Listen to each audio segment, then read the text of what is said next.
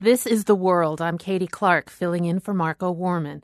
There were celebrations in the streets of Caracas today, marking the return of President Hugo Chavez to Venezuela.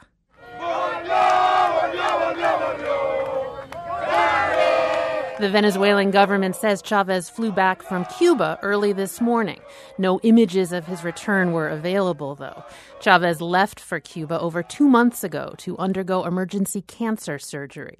In January, he missed his scheduled swearing in for a new term in office.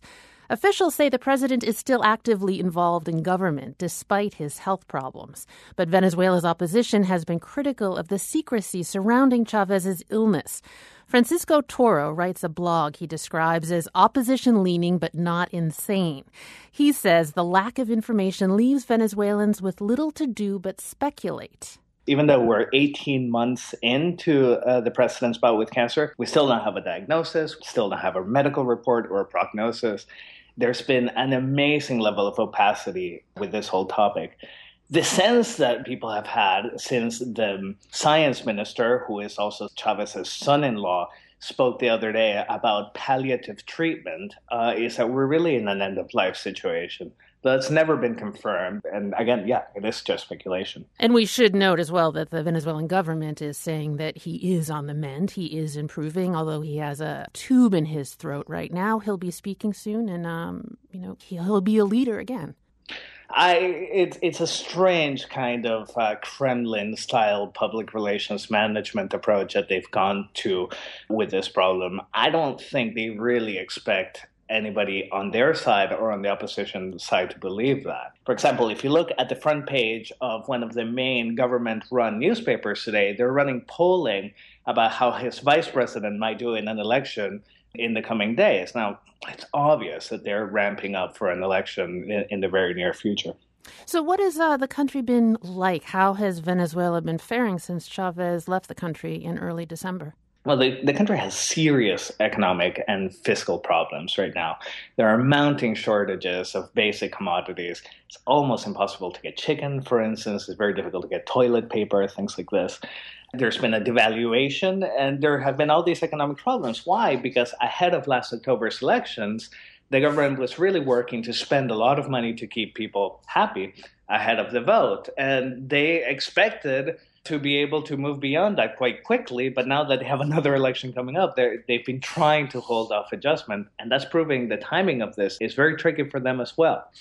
And that's quite a change. I mean, just going back a couple of years, say 2009, Venezuela was you know, raking it in, sky high oil prices, that sort of thing. I mean, this is kind of a surprise for people. Well, oil prices have remained very high, but the problem is that there is no level of oil price that can sustain ever rising public expenditure. And what we had last year was an immense populist handout ahead of elections. We had, for example, 3 million Chinese made appliances, things like TV sets and washing machines, brought into the country to be distributed at very low cost to the president's supporters. So in a sense, his popularity is not really mysterious from that point of view, but it's also quite clear that, that this was never meant to be sustainable or to be sustained over time. We're talking about a country with a 16% of GDP budget deficit right now, which is Greek levels for a huge oil exporter. It's, it's quite remarkable. And you mentioned Chavez's vice president, uh, Nicolas Maduro, who's been in charge since Chavez had to leave the country for treatment.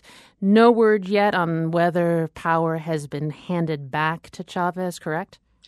Well, the fiction that they've been working off of is that Chavez has been governing from his hospital bed in Havana. So this again is part of this this strange kind of Chavista kabuki theater that, that the country has been put through, where we're supposed to believe that Maduro has never actually been in charge. Um, I don't really know anybody on either side of the aisle that takes that seriously, but again, this is the way that the country is talked to in these public statements, and it's it's quite bizarre. So where do things stand right now? I mean, we have a leader who's back now. Nobody seems to know how he's doing. He has a tube in his throat, so he can't really talk very well. Describe where Venezuela is at at this point. Venezuela is awaiting something that everyone can see is about to happen. It's in a state of suspended animation. The opposition is deeply demoralized and demobilized at this point. Venezuela is on the verge of moving into a post Chavez era that is not a post Chavista era, a post Chavez era where you take all of the elements of, of authoritarian government that Chavez has built by solidifying all control of the state under one office and and passing it on to the next generation. And and that's always a very sensitive time for, for a country like ours because you just don't know what the next leader is going to be like. Francisco Toro has a blog called Caracas Chronicles. Good to speak with you. Thank you. Thank you.